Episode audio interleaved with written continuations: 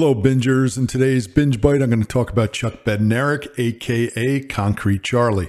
Chuck played for the Eagles from 1949 to 1962 and won two championships with them in 1949 and 1960.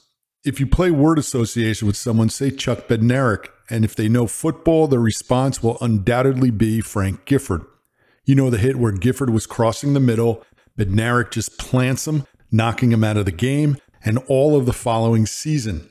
That iconic photo of Bednarik standing over Gifford, yelling out, This game is over, an NFL classic. Now let's rewind a bit. If you know anything about me, you know the respect and reverence I have for vets and the World War II generation. In 1943, at 18 years of age, Bednarik enlisted in the Army Air Corps at a high school. He trained as an aerial gunner, doing his basic training in Florida and advanced training in Oregon. At the end of his training, Bednarik was sent to England and was stationed at an air base near the English Channel.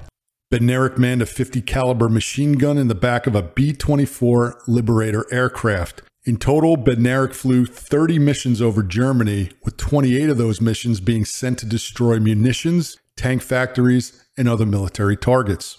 One of his non combat missions was in March 1945 where Bednarik and his crew delivered fuel to General Patton's Third Army, who had outrun their supply line because of their rapid advancement. Chuck Bednarik, hero and Hall of Famer. And as Paul Harvey used to say, now you know the rest of the story. JB, out.